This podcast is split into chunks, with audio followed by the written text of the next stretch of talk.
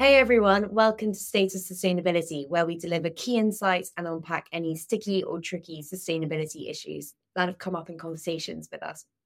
Um, today, we're going to speak about supplier engagement and kind of run through the pain points about engaging with the suppliers, getting a good response rate, all of that to come, and what to do about it. Seth, hello. Hey, Izzy. I actually feel like it's probably all pain points for most people we're speaking to. Uh, but it's nice for us to start to, let's say, pull out some of the main themes. Exactly. And I guess on that point, what's happening today? Yeah, it's a really interesting time. I think that the, what's exciting, which I'm seeing now, and I wasn't seeing seven or eight months ago. So I actually just got back from the Innovation Forum event in DC. And for any of our listeners who, who know Innovation Forum, they'll recognize that Innovation Forum is one of the best event organizers I think we find in this space. They also put out a lot of great content. And I was at the DC event and I was also at the Minneapolis event seven or eight months ago. And versus the Minneapolis event that they did, I felt that the level of understanding and awareness of the topic had just accelerated so significantly. And what I mean by that is in Minneapolis, there were maybe 300 people, I think, 250 people. In DC, there were around 150 people, so similar size ish. Uh, both sets of the audience were very food oriented, but also a bit of personal care, maybe a bit of uh, peripheral packaging, other related sectors. And in Minneapolis, the conversation was still relatively high level. It's, you know, like, yes, sustainability is super important. Let's look at what's happening in farming. Let's look at what's happening in, in circularity, etc. But then at the DC event more recently, it was very specific. We're talking about insets. Uh, we're talking about specific regulation and the impact it has. We're talking about new reporting standards. We're talking about data gathering at a level of granularity that I just wasn't seeing seven or eight months ago. And I think for me, what was also really telling was to do those events in the US, because my opinion, and I, I think this is shared by many of our listeners, is that uh, the UK and Europe has been historically much more advanced on sustainability as a topic than the US. And that comes from just having been deeper into the topic for longer, both from the regulatory perspective, but also from the consumer awareness angle. Which, and, and, and as a result, you've had corporations like Danone and Unilever, which have just been really forward leaning on this in the big, you know, big Fortune 500 sort of space. And now what I'm seeing is that the US is actually catching up really fast. And I think that the US will actually accelerate. And I think one of the drivers for that uh, acceleration is going to be just the scale of incentives available. And so a big topic of discussion at DC was the Inflation Reduction Act and its incentives. And when you just look at the sheer quantum of funding available, the sheer quantum of incentive available is just orders of magnitude ahead of whatever we see in the UK and Europe. In in the UK, you'll be talking about a big regen ag program running with 800,000 pounds mm. or you know 3 million pounds of capital or something and in the US the conversation is just you know in, in billions and i think that's going to start to play through obviously a lot of the ira incentives are carbon removals and renewable energy and hydrogen and so on but i do think we'll start to see a lot of uh, sort of ripple effect and I think just a lot of sort of farm incentives also coming through, which is going to be exciting to see. Mm. And so, maybe on a more granular level, and whether this came from conversations you had in DC or otherwise, what are like the kind of problem sets that you're seeing that are emerging around suppliers and yeah, supplier engagement, the buzzword that we all know? Yeah, you know, I I I'm finding that there are these two camps in the debate and very little middle ground. It's a little like politics, both in the US and the UK. And so uh, there's this one school of thought that really champions uh, a sort of a no touch, secondary data driven approach. And the idea of that, what I mean by no touch is, hey, you no, no longer need to engage with your suppliers. You're going to have all your data available to you. It's either satellite based data streams or it's AI or it's better modeling, data science, etc. And so there's this idea that you know there's a school of thought that hey that says hey you'll never need to go out there you'll just have these data sets available to cover your supply chain by almost as if by magic and then there's another school of thought that is very primary data oriented and that says that everyone around the world should be providing data for their environmental impact, and all of that data should ideally feed into one system. And the answer is this one platform to rule them all, which just has everyone's data. And I actually think that more people in our community subscribe to the latter, the primary data oriented approach, than the former. And I think there's very few in the middle ground around hybrids. And I actually find that the, the primary data approach is one that I oddly enough disagree with. And I say this not just as someone in a in a software business focusing on the data and championing often primary data gathering approaches, but I say this also as someone whose previous startup was a farming business, uh, growing flowers for the fragrance industry. And the reason I, I can say this from that experience is that a universal primary data approach means that we will need to be able to capture data from the, uh, you know, what is it, 2 billion people working in agriculture or agriculture related sectors around the world, many of whom sit in emerging markets. And on my farming business, we employed over 200 people. It was a reasonably large farming business, the la- largest flower grower in Pakistan. And I, I would be surprised if more than 20 of those had a primary school education. And so, if we're talking about actually managing to get these people to put in data into a survey of some sort, good luck, right? You, you actually need to solve much deeper societal challenges like education and literacy mm. if you're going to move the needle on that. My farm was, like I said, a, a really big farm in context. Most, uh, if you if you look at just to take my example, the country I know know know best in emerging markets is Pakistan and in Pakistan, 1% of the agricultural land is farmed on 100 acres or more. 1%.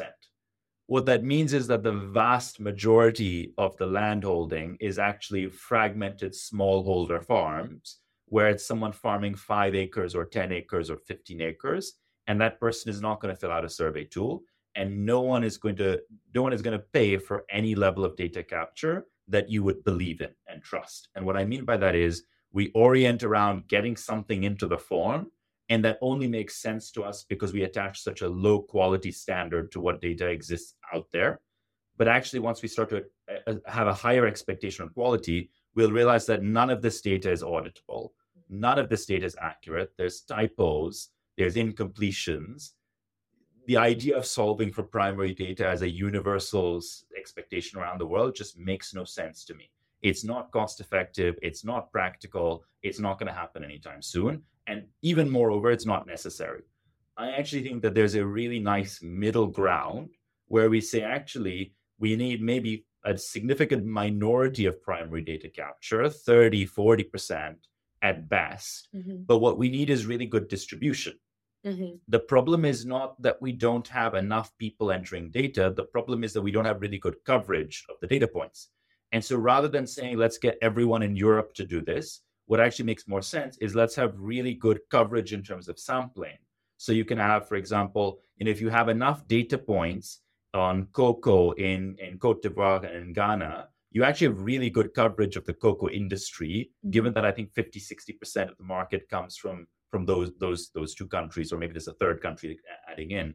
And so you can get pretty good density of data points actually if you have a good if a good spread basically and that allows you to then get better secondary data better better modeling better uh, better use out of the ai tools available where we can actually solve the problem holistically that we, we need to move away from the sort of fetishization of data for data's sake and actually think about what data solves the problem what is the problem we need to solve how do we make better decisions and what data is good enough for us to make those quality decisions. Sorry, there's a bit of a rant, but no, it sounds like quite a good hybrid approach. I'd love to also so in that smaller set of suppliers that you do want to engage with, how do you solve like the low response rates with them? I think that there's a few angles to this and and each of them one could talk about for quite some time.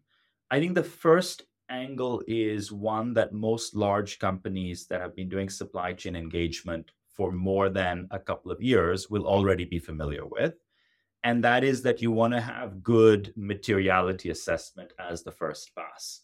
So the first pass run of your emissions data, let's say, probably spend based is perfectly fine because it'll already give you a sense of who are my what are my most material categories? Is it is it dairy? Is it cocoa? Is it sugar? Is it packaging? What are the seven eight nine ten uh, sectors that are most important and and that can be a bit different depending on on business. I've found that actually what's what's interesting is personal care has a lot of agricultural materials in the value chain and so does food but in personal care you also have a lot of petrochem derivatives which actually end up being a pretty high contributor and you don't have that always in food.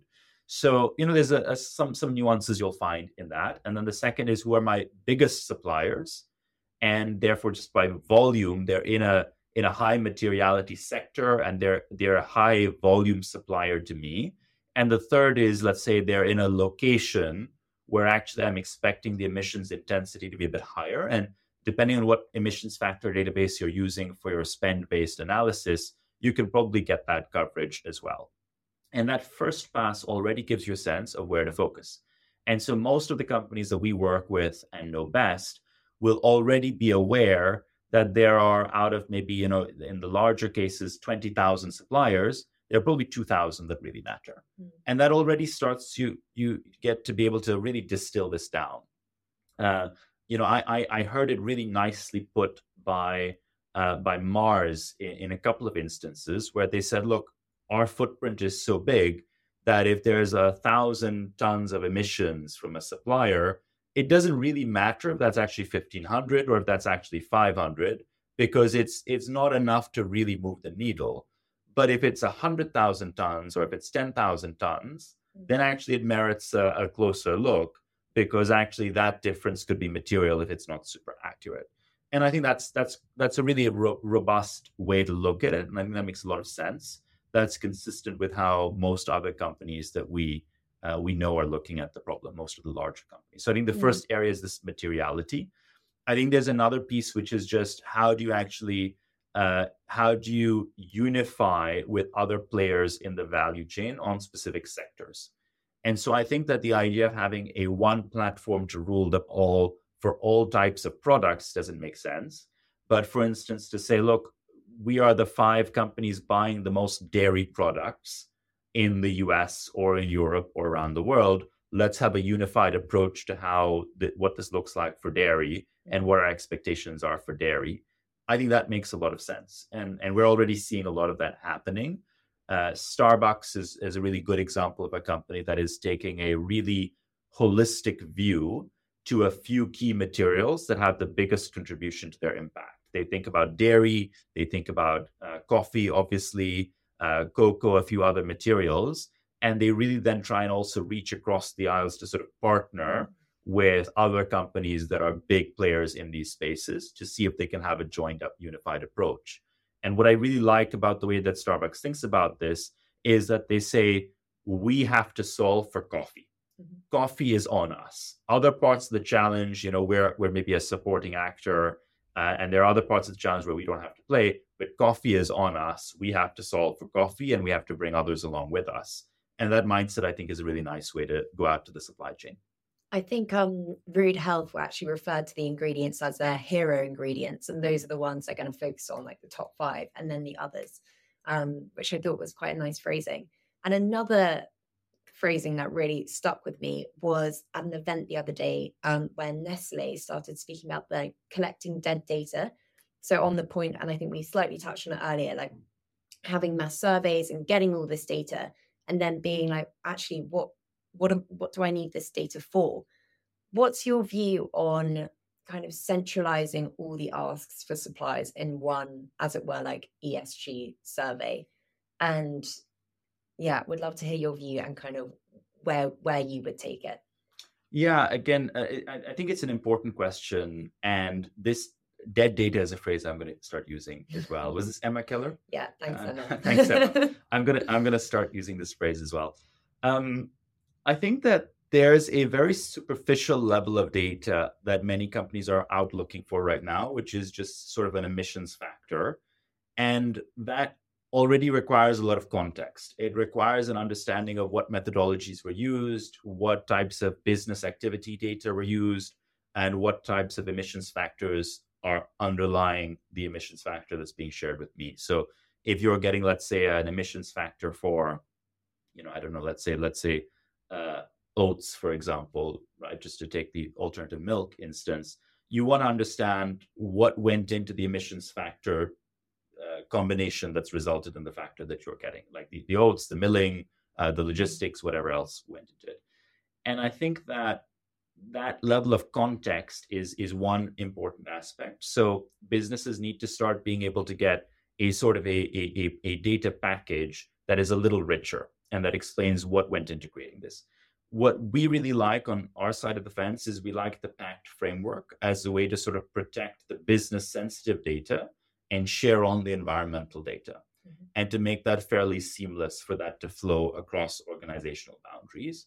And this goes back to, I think, one of the challenges with the primary data only approach is that the assumption that everyone is going to feed into one central platform loses a lot of the data security that most IP heavy companies will value.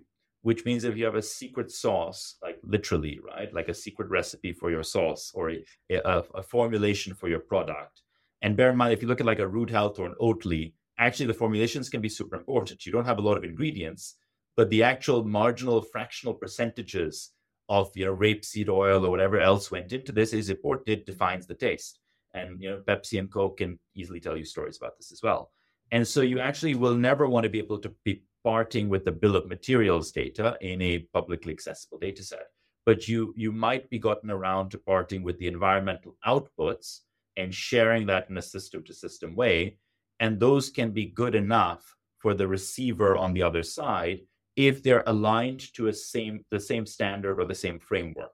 And that i think is what pact gives you. So we're we're big supporters of that model and that's that's obviously we're also a pact conformant solution ourselves and what we're finding exciting in the space that we're working on is we're able to generate pact conformant carbon footprints for our customers but we're also able to facilitate the export effectively of those footprints into other companies through an api and I think that's the direction of travel that we see happening. The other thing that I think that enables, and this you don't get with surveys. Surveys are basically like effectively just a flat file passing across organizational boundaries. And even with a single platform, all you get is the data output. You lose the connection with the business. And what a lot of companies are used to is having that collaborative connection of some sort, whether it's through a workshop or otherwise, where they can actually engage the supplier in a conversation.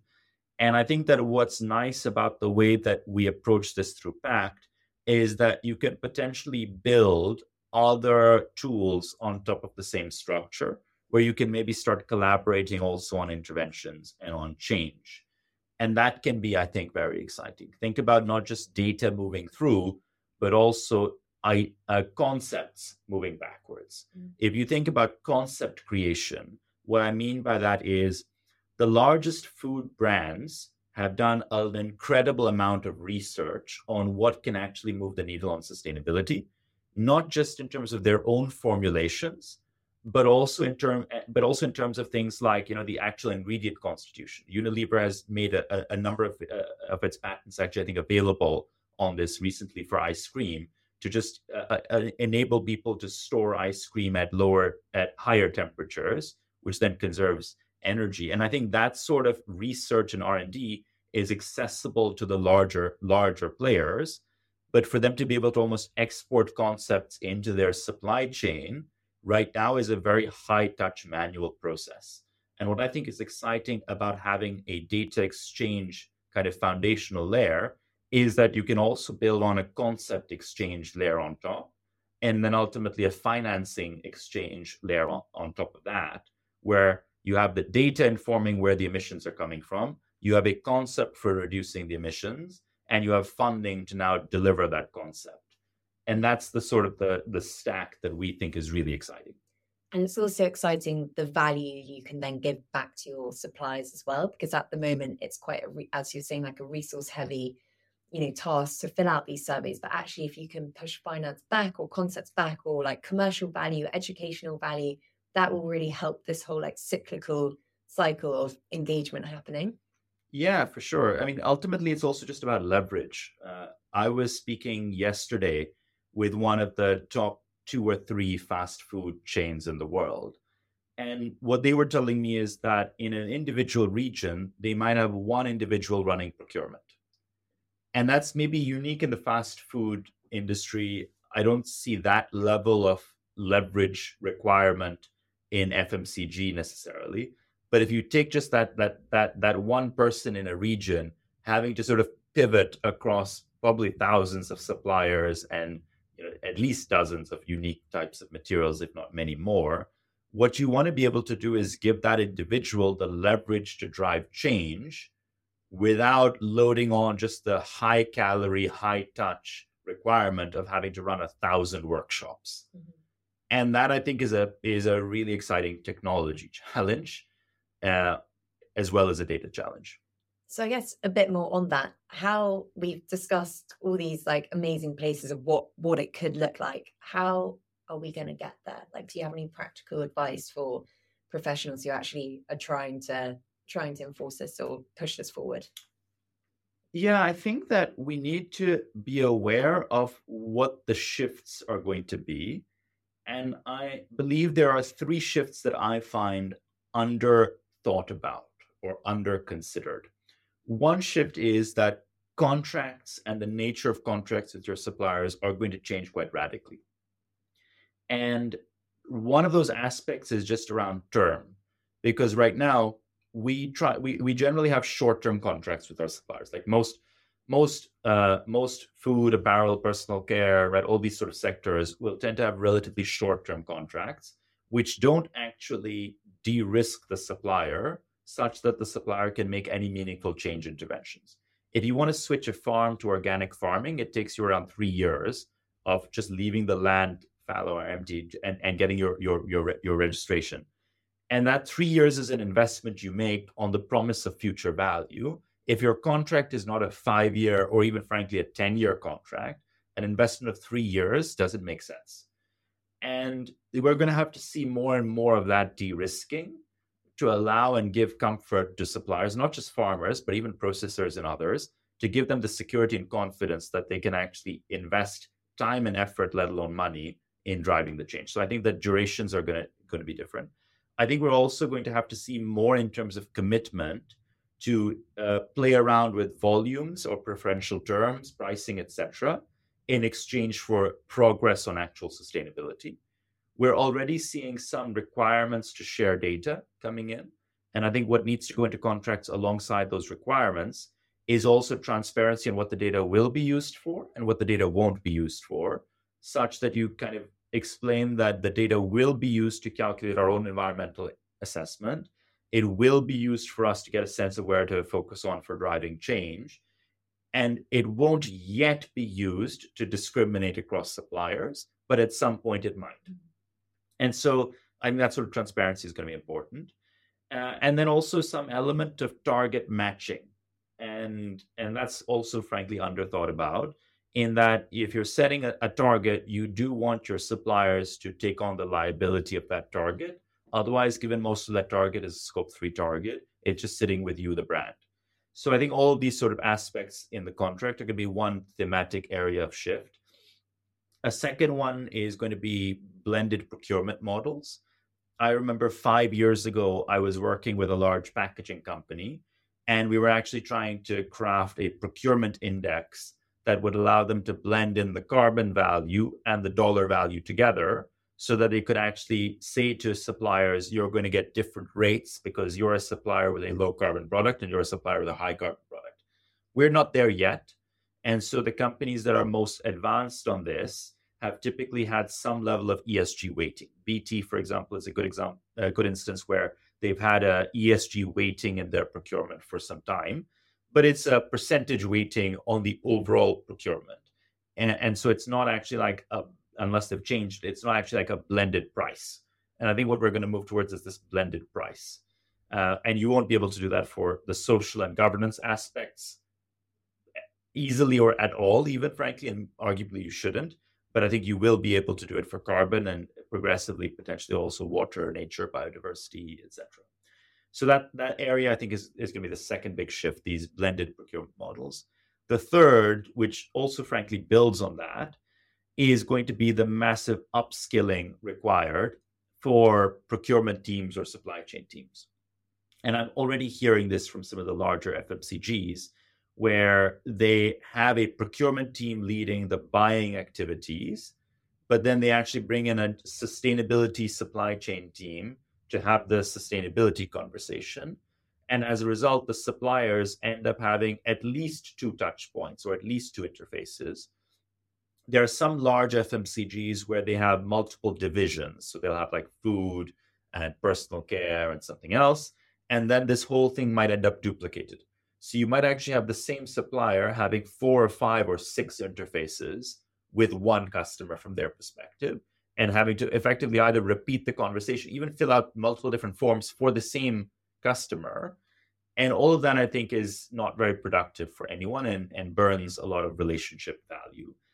And what will help solve this is if there's a if there's appropriate training and upskilling on sustainability for procurement teams, so that they can manage the shift from what has been a zero sum game for over a thousand years. Mm-hmm. Buying and purchasing and procurement has been a zero sum game literally since the dawn of, of, of, of human civilization, where whatever whatever I bought from you, it was in my interest to leave as little on the table for you as possible, and vice versa. And we're moving towards a world where we need more win win collaborations, where it's actually a holistic view, where we say, this is the pie, collaboration between us can make the pie bigger. And let's now work and figure out how that collaboration works. And that's through resource optimization overall, for instance. That makes total sense. What about for SMEs who perhaps don't have as much purchasing power to like have have this sway over their suppliers, don't have as much internal resourcing to spend time with their procurement team? What advice would you have for them? That's a really good question. Um, I think it depends very much on what the SME wants to do mm-hmm. and what do they want to be known for. And so uh, I would say that depending on what the scale of the resource is that you have available, you can address more or fewer challenges to more or less depth. What I mean by that is if you look at a Nestle or a Unilever or P&G, they have sufficient resources to either address multiple challenges, many different challenges, or to go really, really deep on several challenges. And what we're seeing with Unilever's recent, you know, some would call it a step back. I actually think it's a step forward in that Unilever has kind of retracted from the breadth of its commitments and said we're actually going to go much deeper on a few things and really, really try and deliver value. That's how I read it anyway. And I think that with an SME, to come back to your question, there's less resource available which means that maybe you can actually only go really deep on one thing. And so, you know, Rude Health is a great example, right? Or just companies of that size and scale where you can say, well, I'm going to own one thing and do this one thing really well. Let me give a great example from this week, actually. I was speaking with the team at Davines. And for those who don't know Davines, Davines is a is a really exciting company. I'm actually a customer of their products as well. They're a personal care brand. They're mostly B2B, so they sell, you know, hair products, conditioner, etc. Uh, salons and, and hairdressers. They're a B Corp. And and you know they're they're they're they're not a huge they're not a huge company relative to some of the others that we've just mentioned. But Davines has decided that they really want to go deep on regenerative agriculture. And that's one of the topics that they really want to own in a big way. And what Davines has done is they've set up their own Regen Ag research facility. And that facility, they're not just using for their own innovation and research on new, I don't know if it's botanicals or, or new kind of varieties, and just how to grow them and how to how to how to really reduce the impact. But they're also trying to now commercialize that as an offering to non-competitive businesses that also have an interest in regen ag. So what they're looking for is can they find like a, a food company that also buys some of those materials and can they offer their innovation studio effectively, their their lab as a, as an offering? And while that's a slightly adjacent answer to your question, Izzy, it's a way that you can punch above your weight. You pick something and you go really deep. And if you want to go even deeper, you figure out how to commercialize it. For Davines to go deep on this would have been just to figure out what does regen ag change look like if we facilitate and try and move the needle with suppliers. Going even deeper than that means let's set up our own actual intervention pilot, or not even pilot, but full scale facility. And that is only then justified if you can actually even commercialize it. And so that's the model that I, I think is actually quite exciting. That sounds like a lab that I really want to go to. um, to take it back to the supplier engagement piece again, what other tools that we can use, or like the piece, the areas that we can leverage for engagement to help us get to where we want to be? I think that the first place to start is probably better contracting, just to go back to what I'd mentioned, which is if there's actually, you, you need some combination of carrot and stick. It's basic principle, but still holds true here. And so the first place to go is do your contracts actually incentivize any kind of real real change is there a reason for your suppliers to play ball and uh, you know a good example from an event we had recently with patagonia is Patagonia actually goes the extra level to invest in the supply chain. And so there is sort of funding available for change and it's transparently available. And what Charles Conn at uh, Chair Patagonia Board was telling us is that they uh, see it as taking out the mortgage and then charging other stakeholders rent. And so they try and bring other brands on board and other brands pay the rent, but Patagonia is holding the mortgage and that they're the ones who went out with the first commitment to solve the whole problem for this part of the supply chain. And I think that ultimately needs to work itself into contracts. And that's probably one of the easiest places to start. If you say we're actually adjusting our contract, and so we're now requiring data sharing, we're requiring some sort of target matching, but we're also going to give something in exchange. And that I think helps demonstrate to your suppliers that you're serious about this and that there is value on the table. So that's, I think, one good place to start. The second, I think, is around resourcing. And I still think we're seeing a lot of sustainability teams heavily under resourced. We're seeing some heavily over resourced as well. But a lot of the teams, particularly in mid sized businesses between, let's say, 500 million revenue and a few billion, five, six billion dollars revenue, we're seeing a, a lot of under resourcing for the scale of the challenge. And it's not really possible for one person to manage data reporting, and supply chain action. And so if you really, if you want to do, if you, I'm kind of even wondering like how to even explain this, but like if you want to do reporting well, you're going to need to do data well. If you've used your data and reporting to set any kind of challenge, you're going to need to do supplier chain engagement well. And so the sooner that business realizes that the choice is either don't set a target and don't put your brand equity on the line, or if you are going to set a target and put brand equity on the line, this will take more money, more resourcing, more capacity to do it justice.